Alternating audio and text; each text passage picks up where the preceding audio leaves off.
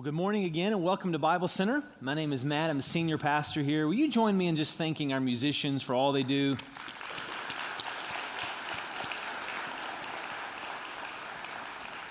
I think they were here at like 4 a.m. this morning, uh, getting ready, something like that.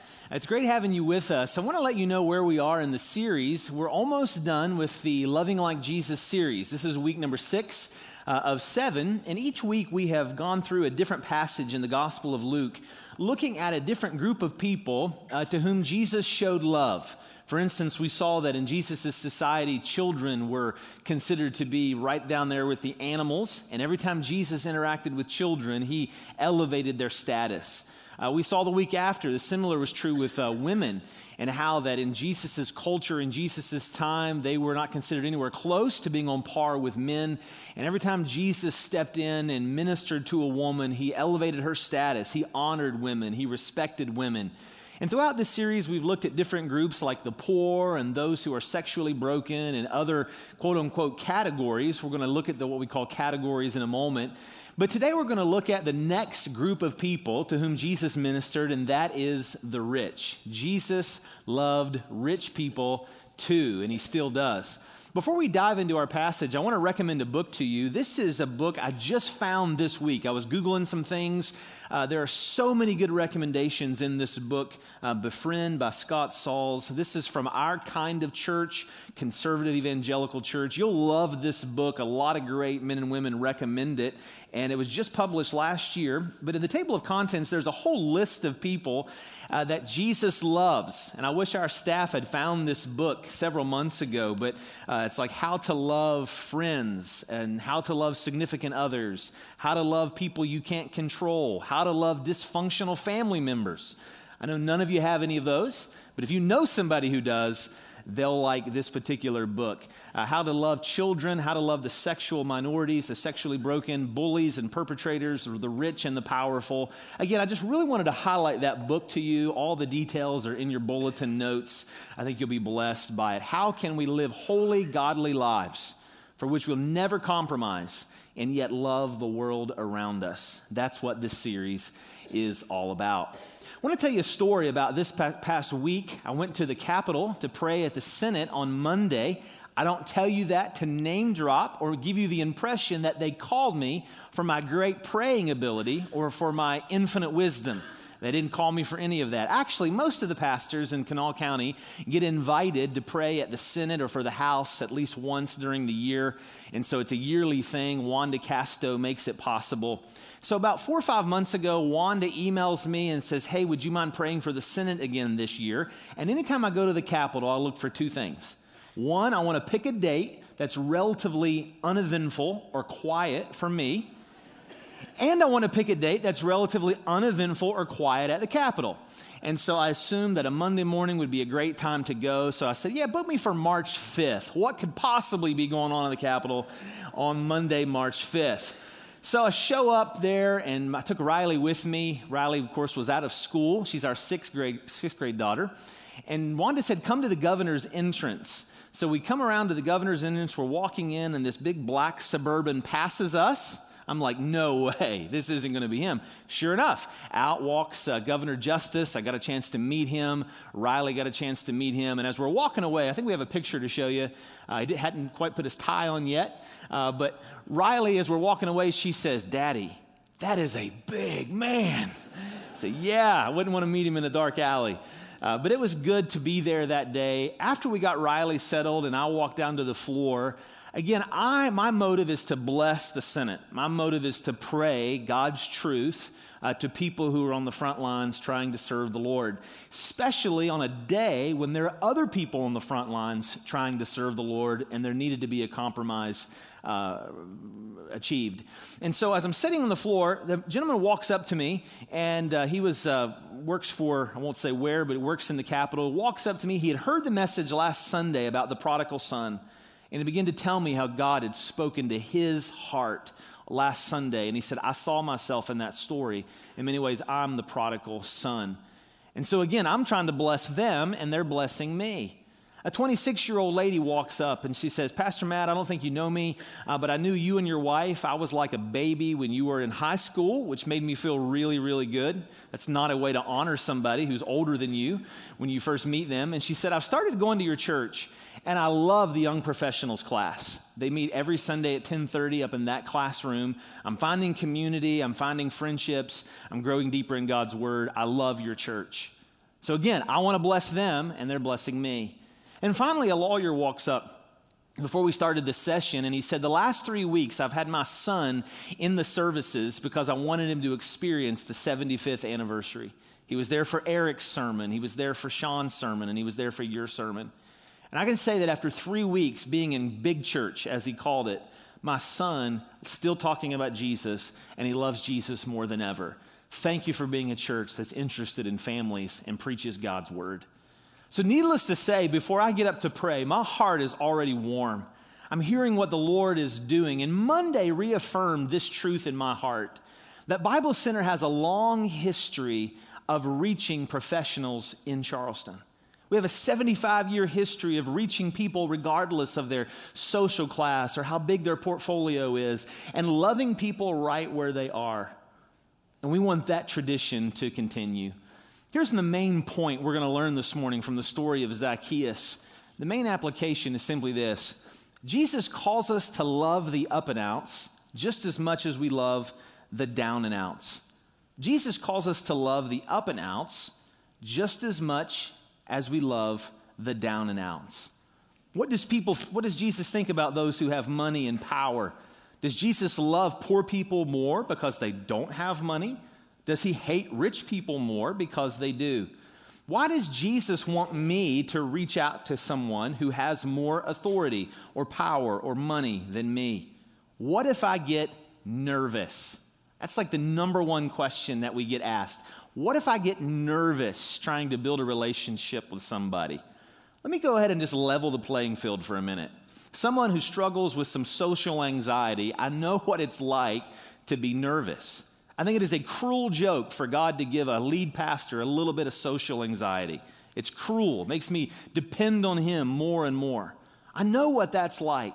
But this morning we're going to see that Jesus loves people right where they are, and He wants us to love them right where we are. So I invite you to follow along in Luke 19, and let's learn how we can impact Charleston like Jesus impacted Zacchaeus.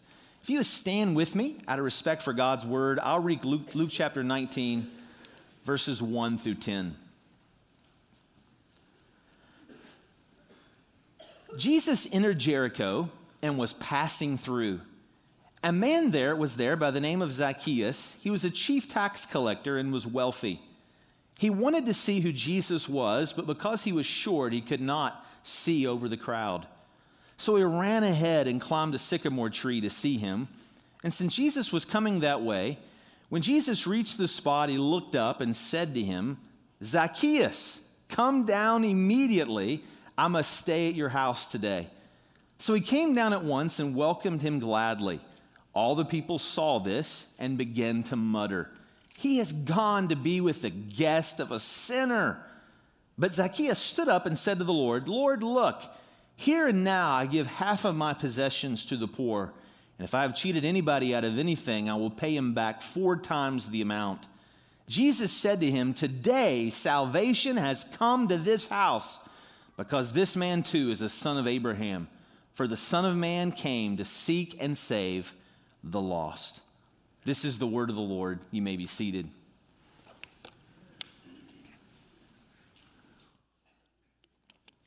So, why why does Jesus call us to reach out to the up and outs as well as the down and outs? Three reasons. Number one, rich people are just as broken as poor people. Rich people are just as broken as poor people. It says in verse number one Jesus is traveling through Jericho, he's on his way to Jerusalem. Most believe that he's about 10 days from the cross, 10 days from his death and he's stopping over at a popular resort town. Jericho was considered to be an oasis in the desert. Uh, one Roman historian called Jericho a little paradise. The wording of Luke 19 means that Jesus was looking for room and board. as often people who traveled through Jericho were looked for room and board. But Luke tells us that Zacchaeus was a short man. Now, I've got to ask, and I want to be politically correct how many of you grew up singing the song, Zacchaeus was a wee little man? Anybody do that? Yeah, you probably were thinking it. How many of you are thinking it while we were reading Luke 19? Yeah, yeah. Yeah, I don't think it's politically correct to make short people jokes. Um, I love short people. They're really down to earth folks. I love them. And I don't want to, I know I'm going to get an email for that one. Um, let's move on. But Luke tells us not only was Zacchaeus short, but he was a chief tax collector and he was wealthy. Back in his day, men like Zacchaeus were hated, not only by the Romans, but also by the Jews. They were hated by the Jews because they were considered to be sellouts. Why in the world would they forsake their ethnicity, forsake their heritage, and work for Rome? Tax collectors in this day not only collected the amount that Rome said to collect, but they would often collect more than the price of tax.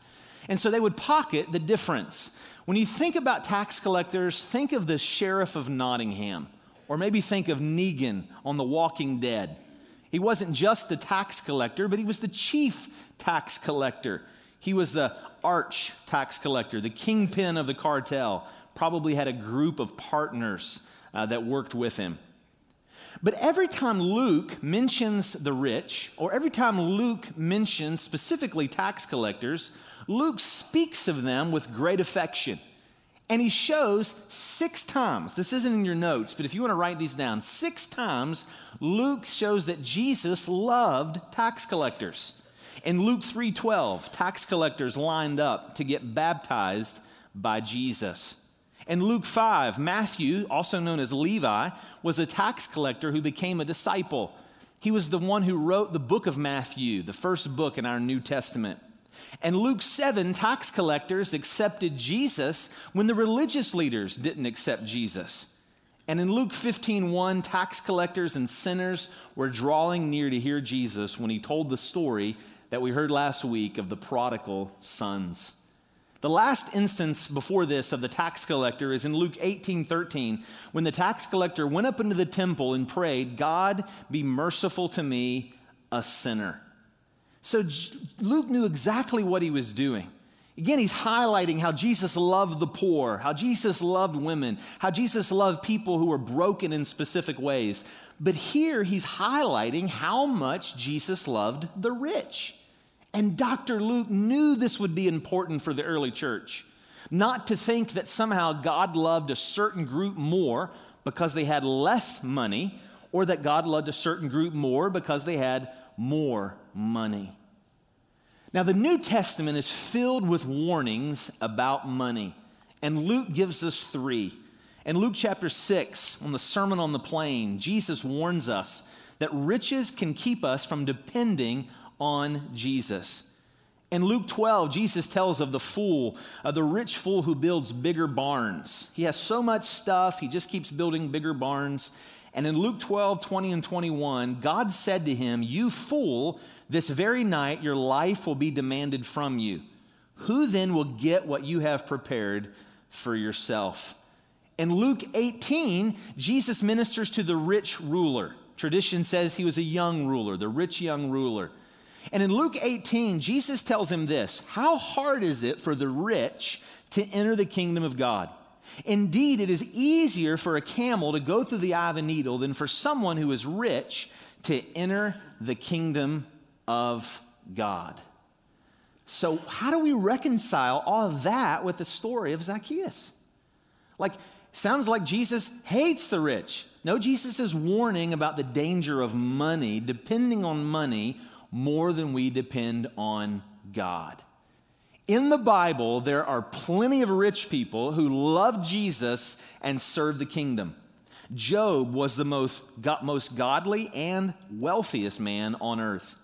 Abraham had land and cattle. Solomon received great wealth along with his wisdom. Nicodemus and Joseph of Arimathea both were influential, moneyed men, and they bought the tomb for Jesus. Never does Scripture condemn any of these men and women simply for having money. Think of it. In the Garden of Eden, before sin, This was a paradise. At the end of the Bible, at the end of time, heaven is going to be a paradise. You've got gems and streets of gold and all this beauty. Some would say that sin actually broke the world and caused us, kept us from living the way God intended us to live. And that's exactly the case that we see in this story and so many others.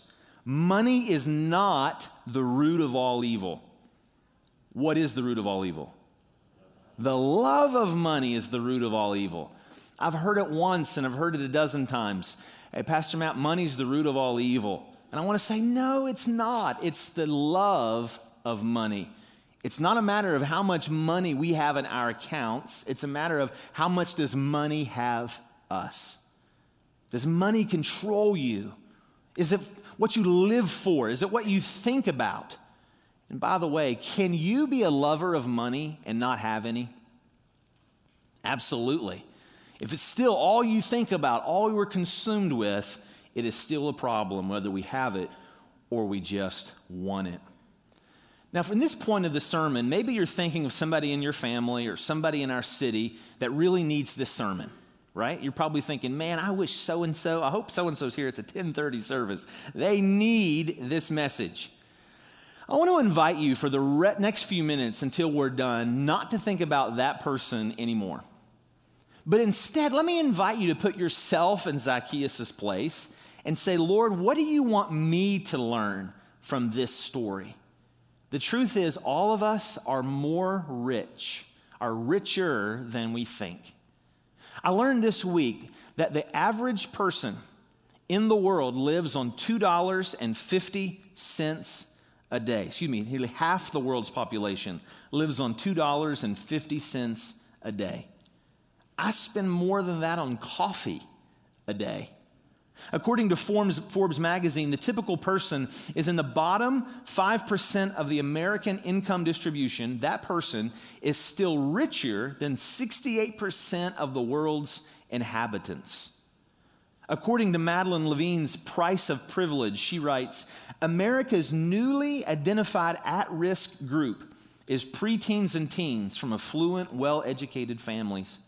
In spite of their economic and social advantages, they experience among the highest rates of depression, substance abuse, anxiety disorders, somatic complaints, and unhappiness of any group of children.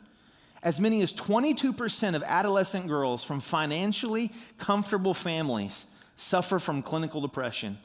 This is three times the national rate of depression for adolescent girls. I read those stats not as a condemnation, but as perspective. I have daughters. Some of you have daughters, you have sons, you've got children, you've got grandchildren. Even if you don't have kids, you've seen kids, you work with kids, and you know that the problems that we have are the same problems that others have, even if they're not in our social class. We can just conceal our problems behind white picket fences but they're still the same problems. And so when you see these statistics, the point again is for us to say, Dear Lord, show me how I can find my satisfaction in Jesus, not in my stuff. We're all richer than we think we are. And all of us could rely on the Lord Jesus. I know I could far more than I do. You know, one thing I'm learning when I see the story of Zacchaeus or I meet people in town or getting to know you as our church members, I am learning that no matter what your social class, we all have basically the same things in common. We all want a good meal at the end of the day. We all have a favorite baseball cap that we like to wear. Uh, we all have a favorite restaurant here in Charleston or otherwise. And I'm learning that a person's financial status doesn't dictate what their favorite restaurant might be. It might be just hot dogs down on the corner. But we're all common in that we're broken and we're in need of Jesus. And so this morning, God calls us to see the world through the eyes of Zacchaeus and to realize that Jesus loves broken people no matter how much they're financially worth. So, why else should we love people who are the up and in? Why should we love people of influence and of power? The second reason is because Jesus seeks rich people just like he seeks poor people. Jesus not only loves them, but he seeks rich people just like he seeks poor people. Why did Zacchaeus want to see Jesus? We don't know for sure, but we know he was excited when he found out Jesus was coming into town. No doubt he had heard of Jesus' miracles, he had heard of Jesus' authority. But I have a hunch why, particularly, Zacchaeus was excited to see Jesus. Don't start a church on this. Don't start your own denomination. I'm not being dogmatic about this. This is just a hunch. I think that Zacchaeus saw the change in Matthew's life. Remember in, in, in, Luke chapter 5, you have Matthew, who's also named Levi. He's a tax collector. He is converted. He decides to follow Christ. And before he leaves on his journey to be a disciple of Jesus, he throws a party. And it says in the middle of, of Luke 5 that he invites his fellow tax collectors. We don't know who they were. I have a hunch Zacchaeus may have been at that party. Even though Zacchaeus was his boss, he was the chief tax collector. You can imagine as Zacchaeus kind of slips in the back and kind of sits in the shadows, and he's like, What is really going on here? Is this legit? I know Matthew, and he is slimy as slimy can be. Who is this Jesus he's going to follow? I bet it doesn't last a week. A week goes by, and it still lasts. A month goes by and it still lasts. Eventually, God uses Matthew to write the first book of our New Testament Matthew, Mark, Luke, and John. He has seen the change in Matthew's life, and I believe that over a period of time, he wanted that change for himself. We don't know why the reason, but we know he wanted to see Jesus when Jesus came to town. The Bible tells us that he was short, and so he couldn't see Jesus, but here's another hunch. I don't think that was the only reason he couldn't see Jesus. Just kind of thinking about it and imagining the story this week, anybody who wants to get up and see the front of a parade typically can, especially if you've got little kids, right? Remember when the elephants and the circus used to come to town and, and all the kids would run out and they'd want to see the circus? Typically, even in a Christmas parade, kids can slide to the front, shorter folks can slide to the front. Anybody who's decent should have let Zacchaeus slide to the front to see the parade. But I believe they didn't do it because not because he was just short, but because he was a tax collector. He was hated. And so you can picture Zacchaeus coming through the crowd trying to say, Excuse me, excuse me, I, I want to see who this is. And he's trying to break through. And they're about to let him through, and they realize it's him, so they give him an elbow to the eyeball.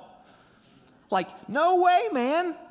I don't want you anywhere near me and near my family. Go away. And so Zacchaeus couldn't make his way through the crowd, and so he decides to climb a tree. Let's stop there just for a moment. And I want to say that if that's you, if you feel as though you've been trying to get to Jesus, but you've been hurt by the church in some way, in some fashion, let me encourage you to keep trying. The very fact that you're here shows that you're still trying. And I want to say, on behalf of the established church for 2,000 years, church can be a wonderful, wonderful place. But church can also be a very, very dangerous place. Because not only are there people who want to do good for the world and do good for the community, but there's this element of religion. And if we're not careful, religion can make us mean. You ever notice that? Like maybe you've got a, an unsaved friend and, and they're not a church going person, but you love them and you know that if you broke down in the middle of the night 100 miles away, they would drive to come and help you. They're not a follower of Jesus, but they're a good person. But you also know some believers that you're like, not only 100 miles, I don't want them sitting anywhere near me in church. I know these people. Hey, the church is filled with people, broken people, just like me. If Bible Center was perfect, the day I became its senior pastor, it ceased to be perfect. That's not the time for you to say amen, right? No amens about that. It's we're broken. So if you've been coming back to church or trying to find your way back to God, keep pursuing Jesus. If you can't get through the crowd, forget the crowd. Climb a tree. Get in God's word, see what Matthew, Mark, Luke, and John have to say about Jesus and I think you'll be blessed, just like Zacchaeus was blessed. But Zacchaeus climbed the tree, and Jesus knew right where he was.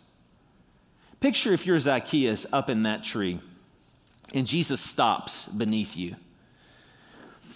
You're looking down, you're seeing Jesus through the leaves, you don't think Jesus can see you. Jesus walks down the road, he stops, and you're thinking, why is he stopping? And he starts to look up, and you're thinking, oh no, I thought I was hidden. And Jesus looks at him eyeball to eyeball. What do you think Zacchaeus thought Jesus was going to say? I think he was probably thinking to himself, man, I'm found out. Jesus knows how bad I am.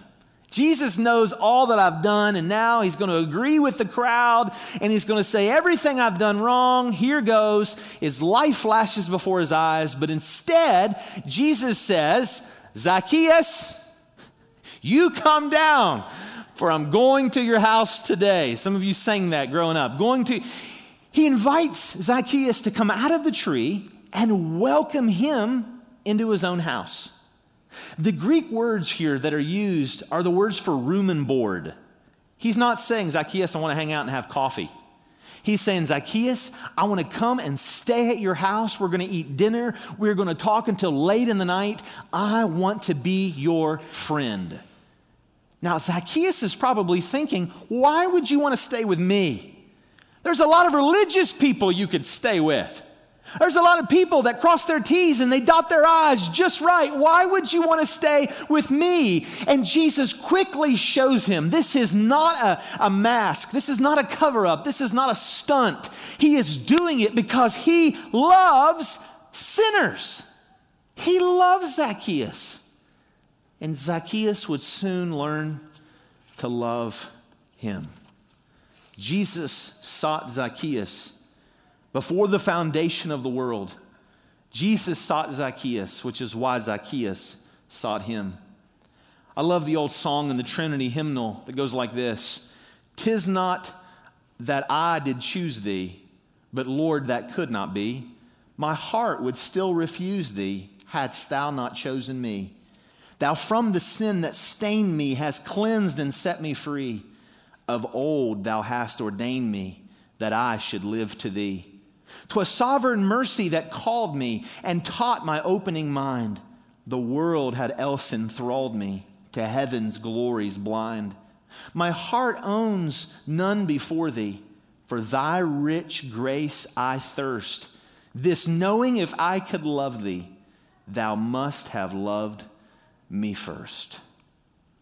How does Jesus seek the Zacchaeuses of the world today? How does Jesus reach these professionals, these people who are the up and out in Charleston? How does he do it? And the answer is he does it through you and me. God uses you where you work as your calling to your mission field. God has you living where you live for a reason. God has you in the clubs and the sports that you're in for a reason. It's not just so that you can have fun, although that's great, but it's that you can show the love of Christ to people I never can. The front lines of Bible Center is not the clergy. The front line of Bible Center is you. You love, you serve, you build relationships. Most leaders and people in general have one thing in common they are lonely. They need community. They need us to invite them into our church, invite them into our lives, invite them into our groups, not to always be skeptical. We West Virginians have a bit of skepticism sometimes towards outsiders. I don't know if you've ever noticed that, but if you've ever tried to like go away and come back, you see it. When I was growing up, as a 10th generation West Virginian in the 1600s, my 10, my 10 great grandpa, Israel Friend, settled in what was then Harper's Ferry, Virginia. It's now Harper's Ferry, West Virginia. And the story has been told throughout our family that he was uh, weaseled out of some land. The land was supposed to be the width of 100 arrow shots. You can still see the deed, the deed from 1726. It's in the uh, uh, Clay County Courthouse. He was supposed to get this land because he had done some surveying work. But the Baron Fairfax supposedly weaseled him out of the deal. Whether he did or not, we may never know. But I can just see it even in my own culture, in my own DNA. This sense, well, you're suspicious of outsiders. Somebody's going to do you wrong. Or if somebody has influence, they must have, they must have gotten it the wrong way. But the gospel changes all of that. The gospel allows us to see people as human, to see people as valuable to God, to see people just as people. They put their pants on the same way you do. And we can love them as individuals not for what the world says of them. Jesus calls us to reach the up and outs, just like he calls us to reach the down and outs. What's the last reason? Why should we do this? In your notes, you'll see this third and last reason. When Jesus saves a rich person, he helps a poor person. When Jesus saves a rich person, he helps a poor person. Look with me at verse 8. Zacchaeus stood up and said to the Lord, Look, Lord, here and now I give half of my possessions to the poor. And if I've cheated anybody out of anything, I will pay them back four times the amount. This was extreme, excessive generosity. The Old Testament, the Bible only required Zacchaeus to give 10%, but here he's giving 50%. There was an Old Testament law that said if you had cheated somebody, you had to pay them back what you cheated them plus 20%. So 120% was the rate if you've cheated somebody. And here Zacchaeus gives back 400%. What's going on? Zacchaeus has been so radically changed by the person of Jesus Christ that giving for him and blessing people around him is no longer a law, but now it's a love.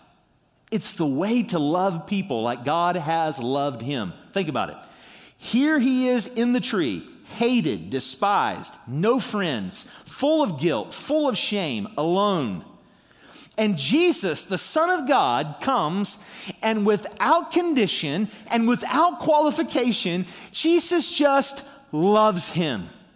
And he showers him with friendship. And he wanted to spend time with him. And he wanted to be with him. He caught a glimpse of the grace of god. And now when zacchaeus puts his faith in jesus he catches a glimpse of god's grace for others.